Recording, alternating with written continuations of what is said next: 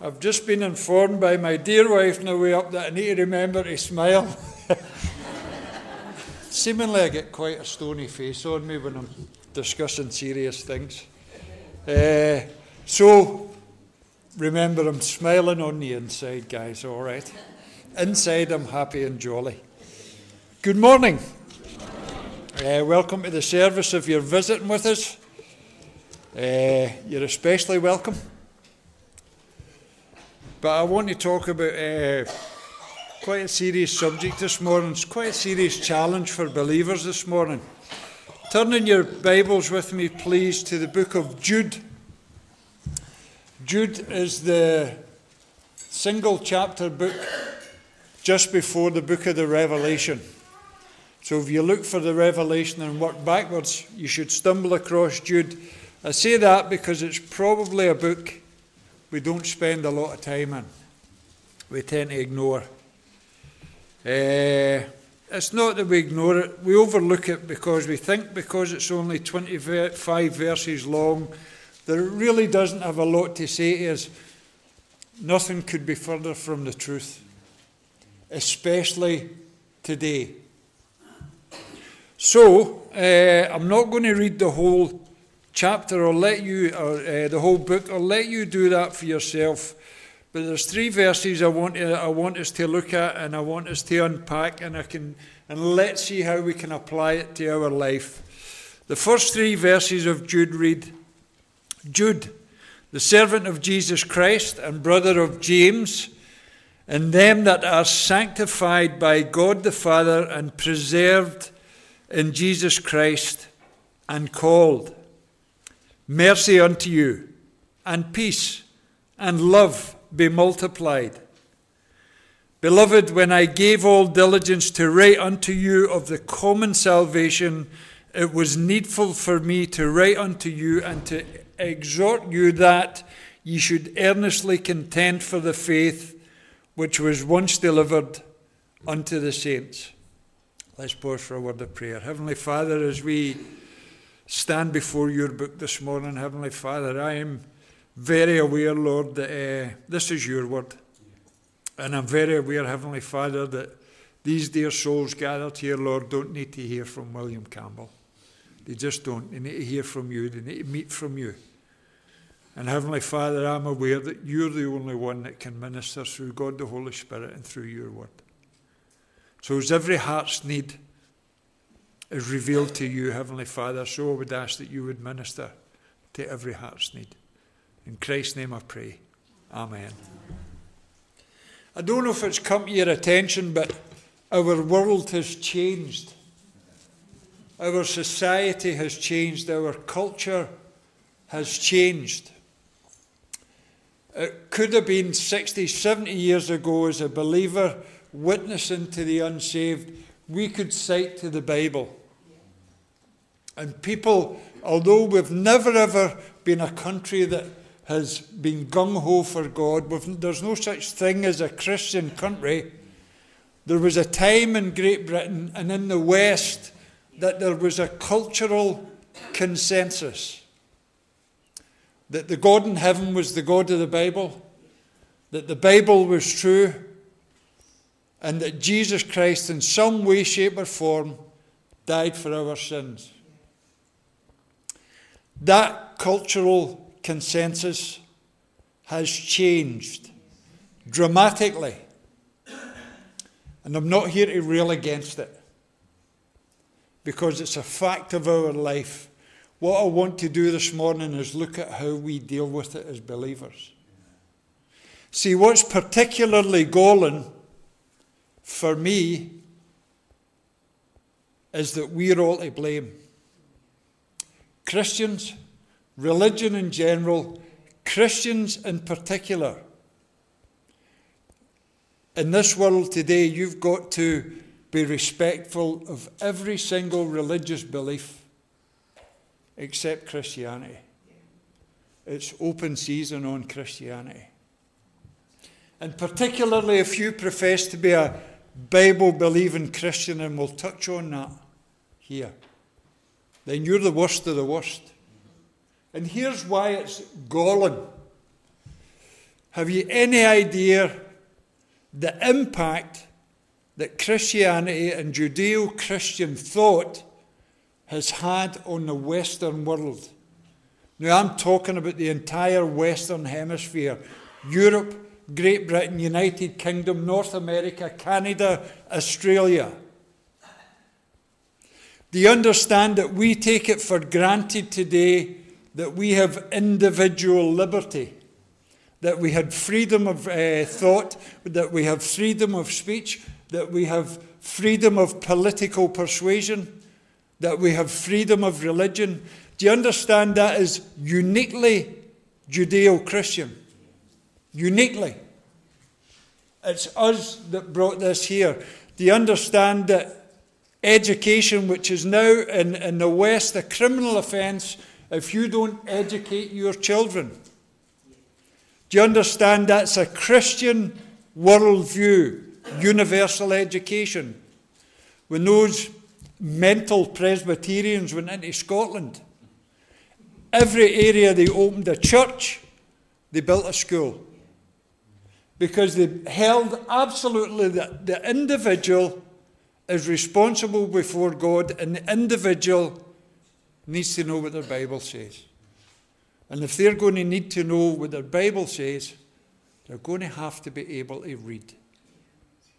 Universal edu- uh, education is uniquely Christian. Parliamentary uh, democracy.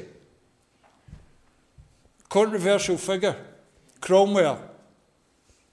If it hadn't been, now Cromwell was a saved man, regardless of what you think of him. I like him. But regardless of what we think of him, Cromwell was a saved man, and you can read his testimony. But parliamentary democracy, as faulty as it is, let's just leave it at that.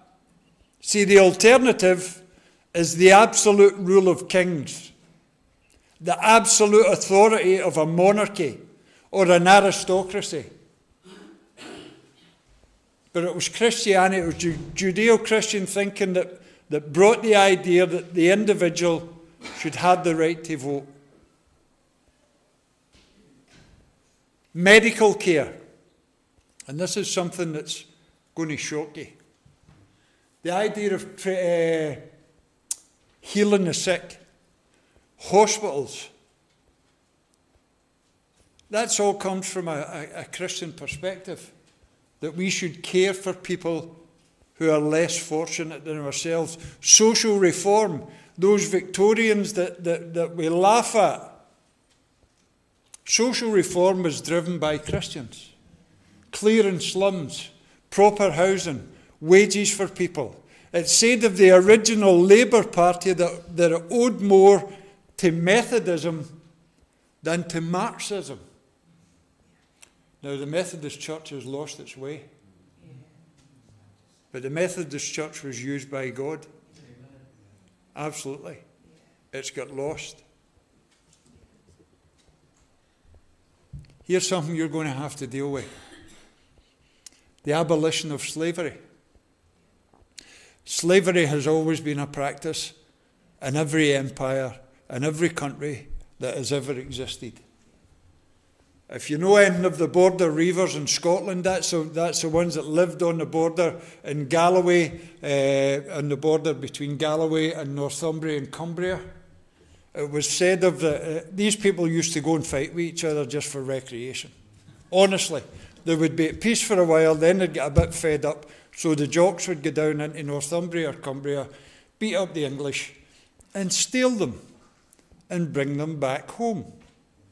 It was said after one particularly rambunctious adventure into northern England that every Scottish home had an English slave. I'm not paying you any reparations. I've got about £3.75 in my pocket. You can split it between you. How's that? But the abolition of slavery, uniquely Judeo Christian, it was Christians that seen that the owning of people was wrong. And what about science? I'll leave that for later on.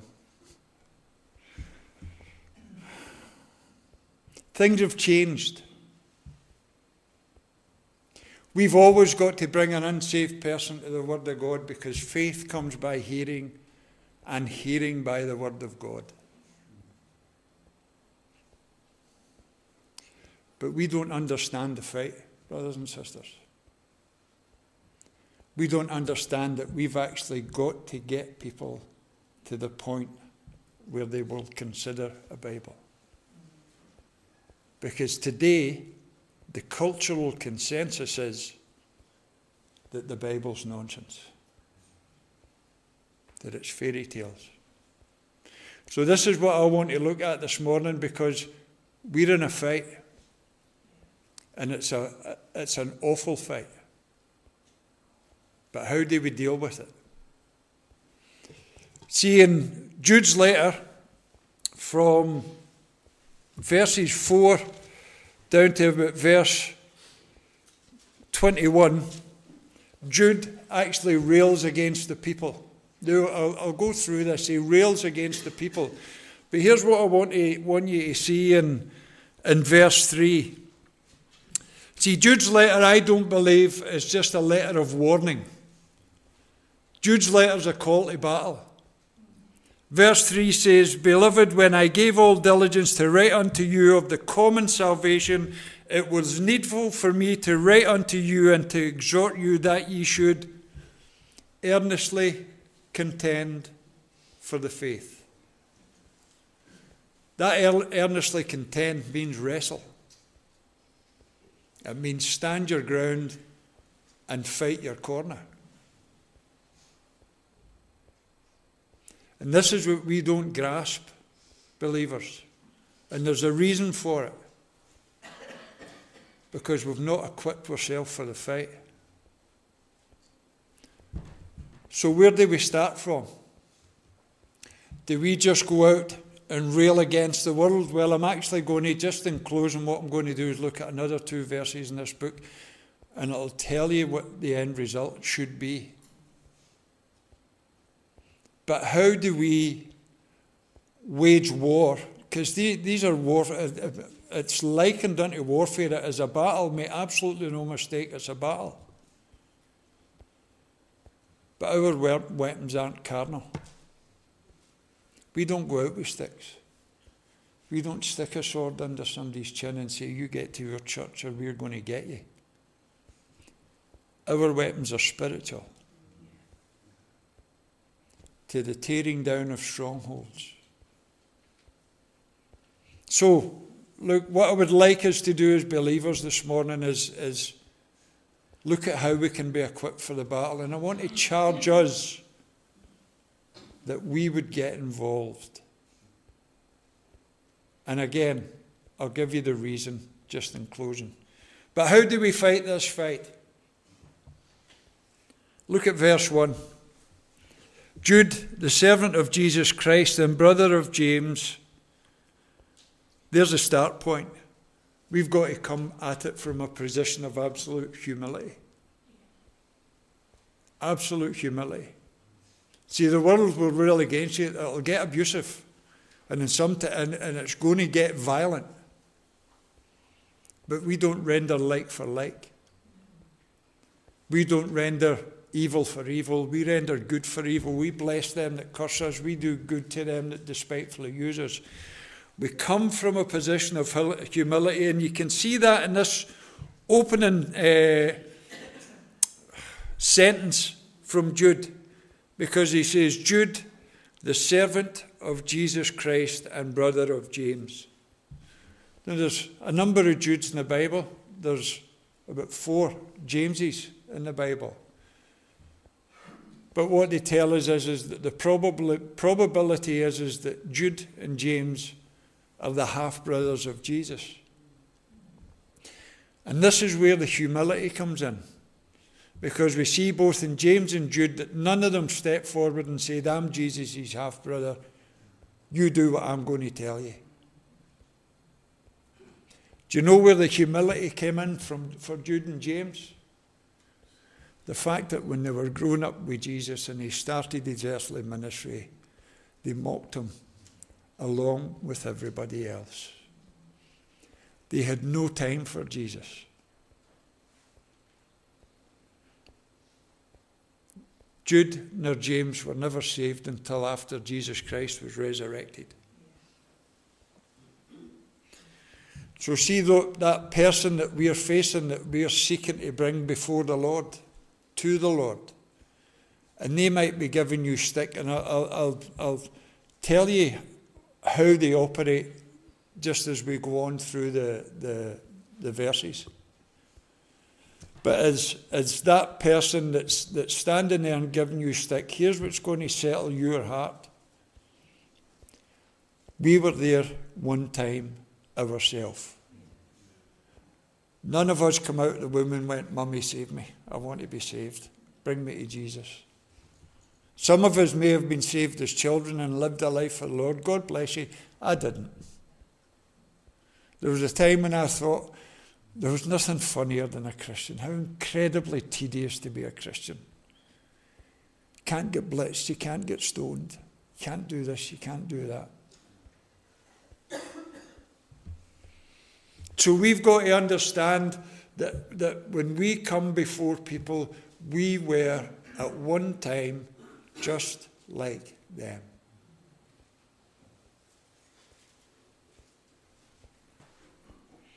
And Jude goes on, he says, uh, Brother of James, to them that are sanctified by God the Father and preserved in Jesus Christ and called.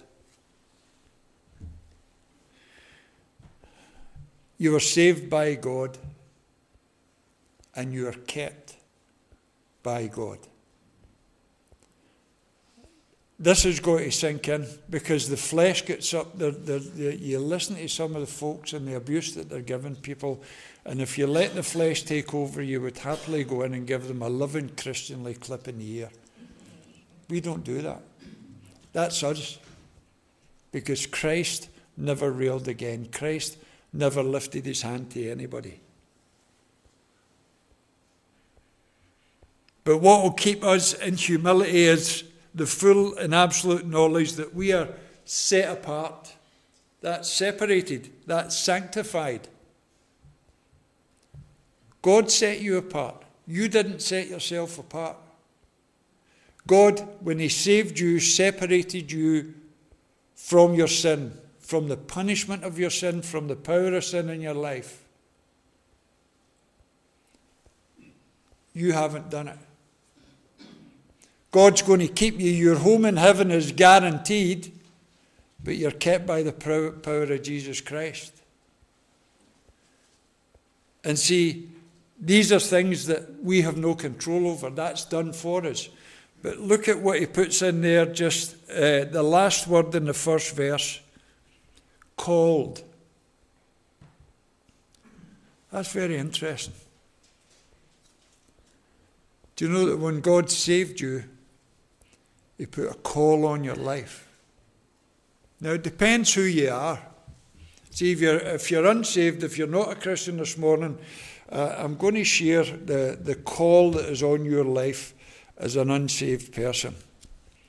And I'm going to look at Isaiah chapter 1. There's just a, See, it's not that if you're unsaved, if you've never trusted Christ as your Saviour, it's not that there is a call on your life because God has no control over your life. You are a law unto yourself.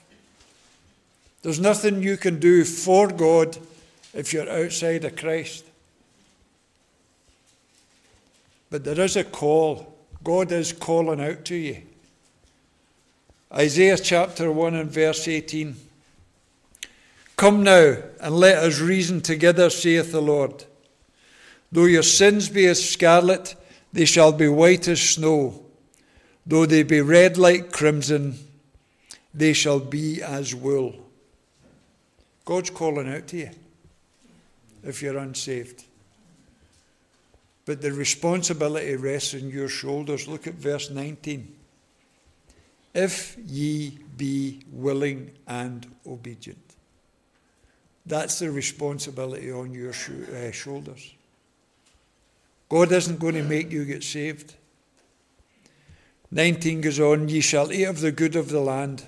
And here's the caveat, here's the warning But if ye refuse and rebel, ye shall be devoured with the sword, for the mouth of the Lord hath spoken it.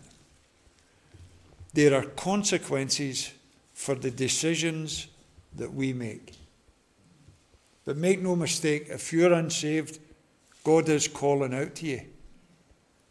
But if you are saved, then God has put a call in your life. God has called you to holiness. Uh, 1 Peter chapter 1 verse 16, Be ye holy, for I am holy. Does that mean we've got to be perfect? We've got no, there's nobody perfect. There's about two or three people in Scripture that don't have sin registered against them. I can think maybe a Daniel's the one that, that jumps right out. This be holy as I am holy used to kill me.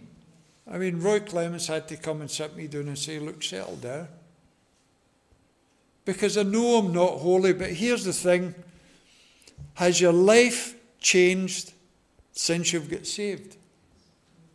Are there things that you used to like that you no longer like, and there's there things that you like that you, uh, are, you used to not like that you now like? Do you enjoy reading your Bible? Do you enjoy studying the things of uh, the Lord? as God reveals things to you in your life that He wants you to deal with, are we obedient enough to deal with them? That's what be ye holy for as I am holy is. It's no call to absolute sinless perfection because we're not going to be there till we get to glory. But it is a call to heed God's moving in your life. So there's a call to holiness. There's a call to testify. 1 Peter chapter 3 verse 13 Be ready to always give an answer to any that ask for the reason for the hope that's in you. I know I'm, I know I'm killing these scriptures, but I don't want a Bible study. I want to provoke you to action.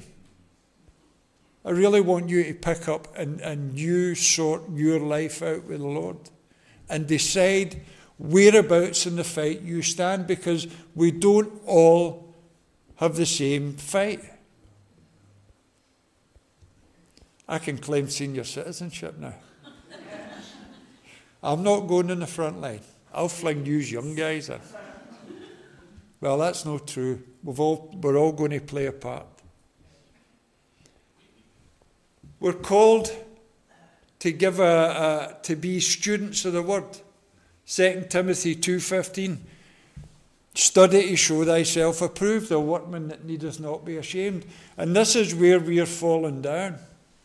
Because we're readers of the Word of God, we enjoy the preaching of the Word of God, but we won't be students. And I'll tell you what, that's a huge stumbling block when we're dealing with the unsaved because we don't actually know our Bible. And we cannot reply, This is what the pastor says. We can't. What we need to be able to do is say, Look, this is what the Bible says. This is what I hold to be true. This is what I stand on. We are called to be students of the Word of God. And, and I want to extend on that just as we as we look at verse 3. We're called to service. I beseech you, therefore, brethren, by the mercies of God, that you present your body a living sacrifice. Romans chapter 12, verses 1 and 2. And all of the Gospels in the book of Acts calls every single one of us to be involved in some way, shape, or form with evangelization. It's on every, it's on every single one of us. We've got evangelists in the church. Yeah, brilliant. You're the evangelist. That's our commission. That is the church's great commission. Go ye into all the world. Why? Do you want to know the impact that the, today's culture is having on people's lives? No, I'm not answering a phone call. I seen a I seen an item in the newspaper the other day and it, and it, it broke my heart. Um, this is where the world's at, right at this particular moment in time. This is a, an account of a, a young woman, 28 years of age, called Lauren Hoeve. Now, I'm not sure how to pronounce it. She's from the Netherlands. And here's what it says An autistic Dutch woman died at home by assisted suicide, with her parents and best friend by her side after sharing a harrowing final message on her online, to her online followers. Lauren Hoeve from the Netherlands was diagnosed with ME, which is also referred to as chronic fatigue syndrome in 2019. Over the past five years, the YouTube book blogger, of course she is, battled extreme exhaustion which left her bedbound. She also began to experience post exertional malaise, PEM, where she would struggle with extreme nausea, pain, and fatigue, which she described as absolute torture on Twitter or X. In 2022, Lauren, who was also diagnosed with ADHD, began documenting her journey to euthanasia. Assisted death has been legal in the Netherlands for the past 22 years. Earlier this month, Lauren told her 7,800 Twitter followers, My last day will be Saturday, January the 27th. The euthanasia will happen between 1.30 and 2.30. Now, this is the paragraph that really got me. She wrote on her blog, I, chose, I choose to make the date and time public because you have all been so excited for this moment with me. I know from experience how supportive it can be to know when it is happening that so that you can reflect for a moment or light a candle if you wish. On January 27th, Lauren, who passed away at home, signed off her account by sharing a meme with her followers. If you don't know what a meme is, Ask somebody that doesn't shave yet, one of these young guys. they all know. Here's what she done in her meme. This will be my last tweet. Thanks for the love, everyone. I'm going to rest a bit more and be with my loved ones. Enjoy a last morbid meme from, meme from me. She then posted a meme featuring a toddler wearing sunglasses and giving the thumbs up to the camera as a doctor smiles beside them with the caption, Me getting euthanized. If you see the picture, it's just a wee smiling baby doing that with a pair of sunglasses. So cool. Here's the thing we have a sister in Christ that deals with exactly the same situation. What's made the difference?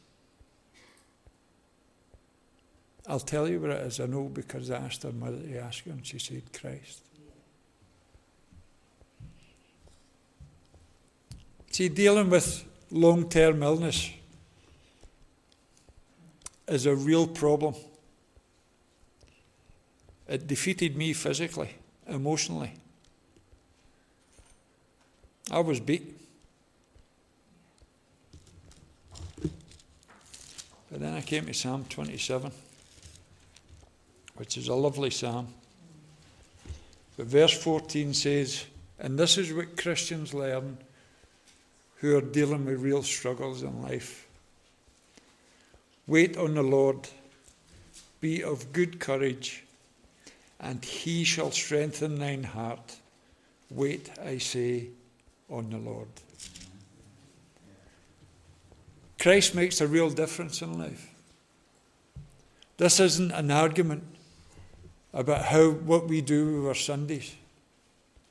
This isn't a social club. We're in a fight. We're in a genuine battle. And it's not for right or wrong. It's for the souls of men and women. And we're not equipped for it. See, one of the driving forces, why should we get involved? Look at verse 2 in Jude. Mercy unto you and peace and love be multiplied. Here's why we should be in the fight because we have known God's mercy in our life. And the world needs God's mercy because what you've got to understand when God exerts his wrath on sin, there is no mercy. Mercy's finished.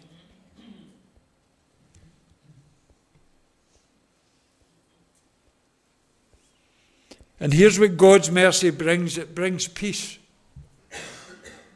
it settles the heart. God's not going to make everything go away. God's not going to make everything rosy in the garden. But God will settle our heart when we're in it. And that includes if we get involved in the fight. Because this fight's got to be fought in the strength of Christ.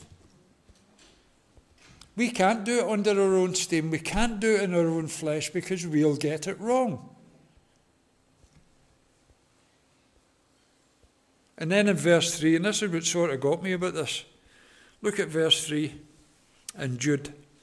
Beloved, when I have uh, when I gave all diligence to uh, write unto you of the common salvation, it was needful for me you understand that the, the book of Jude that we have isn't the book that Jude wanted to write. Jude wanted to write of our common salvation. Everything that we've got in common is in God.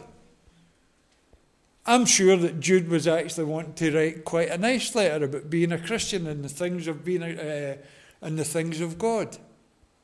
How that all of these different people from all sorts of different backgrounds can all get together with one purpose. See, that, that common salvation, it's actually a picture of the Godhead. Because what we have is Father, Son, and Holy Ghost, all complete individuals. See, there's nobody. Christianity goes arrive and it starts telling people how they must live their life. Here's what Christians are called to do what does the Word of God say about that? But as you're all individuals, you're gathered together in one body. As, as God the Father, Son, and Holy Spirit are individuals, they are, they are one person in a Godhead.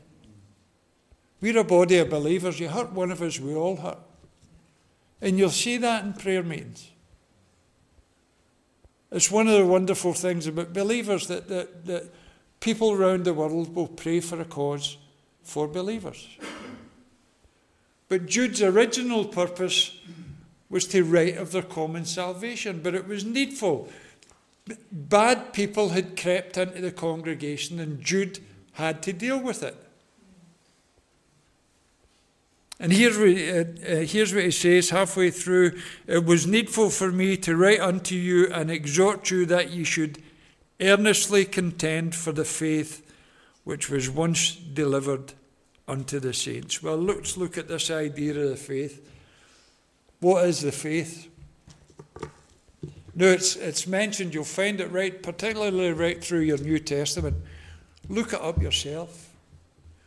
But the faith is this body of work. This isn't talking about placing our faith in Christ and being saved. It's about this 66 books that we call a Bible. That's the body of faith. That is this faith. The doctrines that we hold to, and the beliefs that we hold, and the practices that we have. You have to fight for your Bible. From Genesis to Revelation. The problem is, we're not equipped to earnestly contend. That's on us completely. Because God has given us everything that we need. He's given us the Word of God, He's given us pastors and preachers and teachers who are able to open the Word of God. But do you understand? Now, get this. Sorry about this, my brother. Do you know what this man is? He's a teaching aid to help you get from believer to disciple. Now, they're gifted of God, it's an office of God, they're called of God, they're enabled of God, and a pastor does have several functions. excuse me, there is a number of aspects to the office of pastor. He's got to ensure that you have a good diet. Feed my sheep. He's got to ensure that you have a, a wide, broad range of the, the full counsel of God. But he can't make you students. He can't make you disciples. He can't make you evangelize. That's on us. And we're not equipped for the fight. And it's because we don't fully understand the argument. Because today, we, still, we are still thinking that we can just open a Bible. But if you look at how missionaries operate in an unchurched uh, land with unchurched people, they don't open a Bible and run through the Romans road. What they've first got to do is, is get these dear souls to actually contemplate that there is a creator God. And they're starting Genesis. They don't start in Matthew. What I'm talking about, really, apart from being students of the Bible, there's more to it than that. What we need to do is get, an, a, get a, a grasp of apologetics. Apologetics sounds very clever. Do you know all it actually means? It means to give a reasoned argument. That's all. Because you know that people have reasonable questions that they have every right to ask. Why did my granny die of cancer? If God's a good God, why did my granny die of cancer? Why was my son, 18 years of age, killed in a car crash? Why was my daughter raped? Why is there war? If God's good, how, why does He allow evil in this world? The Bible was written by hundreds of different people over lots of years. It's been copied over and over again. There's got to be mistakes in it. Do you actually know where your Bible came from? Do you actually know how your Bible was put together? Do, do you realize that, that the, these ancient documents that this book is put together in the King James Version that we have in our hands, they understand that it meets all the criteria in spades for authenticating ancient documents. They understand that, that your Gospels aren't fairy tales, they're eyewitness accounts, they're witness testimony.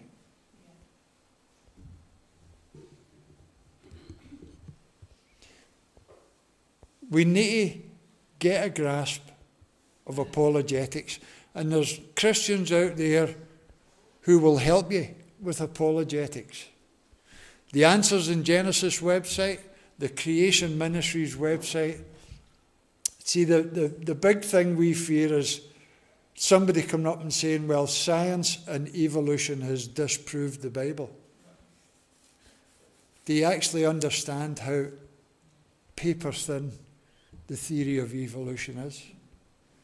Do you actually understand it if you're even slightly aware of life and how it came about? Evolution falls to bits. We've got big atheists that, that'll speak out, the Richard Dawkins, the Ricky Gervais, and I'm not picking on those men because they're lost men. They have no interest in the things of God, and the only thing that's going to get them interested in the things of God is actually God Himself. He's going to have to open their eyes. But see, when you listen to these people, they never ever produce argument. They never produce facts, they never produce any reason. Do you know what our modern atheism does? It laughs at us. It uses ridicule. And you know that's actually enough to stop the vast majority of Christians right in their track? Because we don't want laughed at. But see if you can get beyond that and you can produce a reasoned argument. Then you can overcome that. Evolution falls in tatters when you face it down. Resist the devil and he'll flee. There's debunked TV, which is actually geared more towards this generation. Because the truth is, if you don't get somebody's uh, attention in five or ten seconds, you've lost them. But Debunk TV with Carol Kirby actually tells us how to argue our case. And it's not that we learn what they say and then repeat it. That isn't it. They actually give us the means whereby we can stand our ground and give a reasonable argument. Frank Turek, William Lane Craig, John Lennox. John Lennox is emeritus professor of mathematics at Oxford University. John Lennox can tell you that mathematics has proved it uh, proves beyond any doubt that Darwinian evolution is nonsense. James Tours. James Tours is a, a, an organic chemist. And James Tours deals with the origin of life. Where did life come from? Because evolution has no answer for it. In fact, there's about half a dozen miraculous things need to happen for evolution to be true. You never hear James Tours mention the Bible. I mean, you've no idea of what this guy's done. He, he, he works at a nano level in the body. And you see the human cell? No, we're made up of trillion human cells. Do you know that human cells, a single cell, has got machinery in it. And I mean machinery with wheels and grab arms inside a cell that you cannot see with your naked eye. Phenomenal. And you'll find that these guys who are apologists, they're Christian apologists, very rarely cite the Bible. Because they understand they've got to get people to the Bible. They've got to get people to realise that this is a serious book. But if we're going to do that, we've got to understand things like where our Bible came from, how it was put together, what evidence that we've got. Ricky Gervais's big thing is uh, there's 2,999 gods that Christians don't believe in. I just don't believe in one more. That makes sense. No, here's the difference. And this is where, where the evolutionists they refuse point blank to make distinctions. Here's the difference. The Christian has evidence that his Bible is trustworthy. But we've got to be equipped for the fight, guys. We have got to be equipped for the fight. Now, why do we get equipped for the fight? Why on earth? Eh, I'm just going to close in verse 21 of Jude. And I just want to close with the last, uh, last couple of verses. Jude, uh, verse 21 says, Keep yourselves in the love of God, looking for the mercy of our Lord Jesus Christ unto eternal life. And he, here's the thing here's the outworking of the battle, here's the outworking of answering the call in our lives. And of some have compassion, making a difference. And others, save with fear, pulling them out of the fire, hating even the garment spotted by the flesh. Jude wrote these verses after railing against these very same people. See, we can be horrified at the world, but really we need to be heartbroken for the lost. I can only leave this with you. Because where you stand and how you deal with God's, uh, God's rule in your life, and that is the proper, that is the proper term. That's for you to decide. Brothers and sisters, the, the battle for good and evil is won. Christ will ultimately, ultimately triumph. But we've got, to, we've got to snatch people for the fire. And if we're going to snatch people from the fire, we've got to be equipped for the fight. I'll hand back to Pastor for you.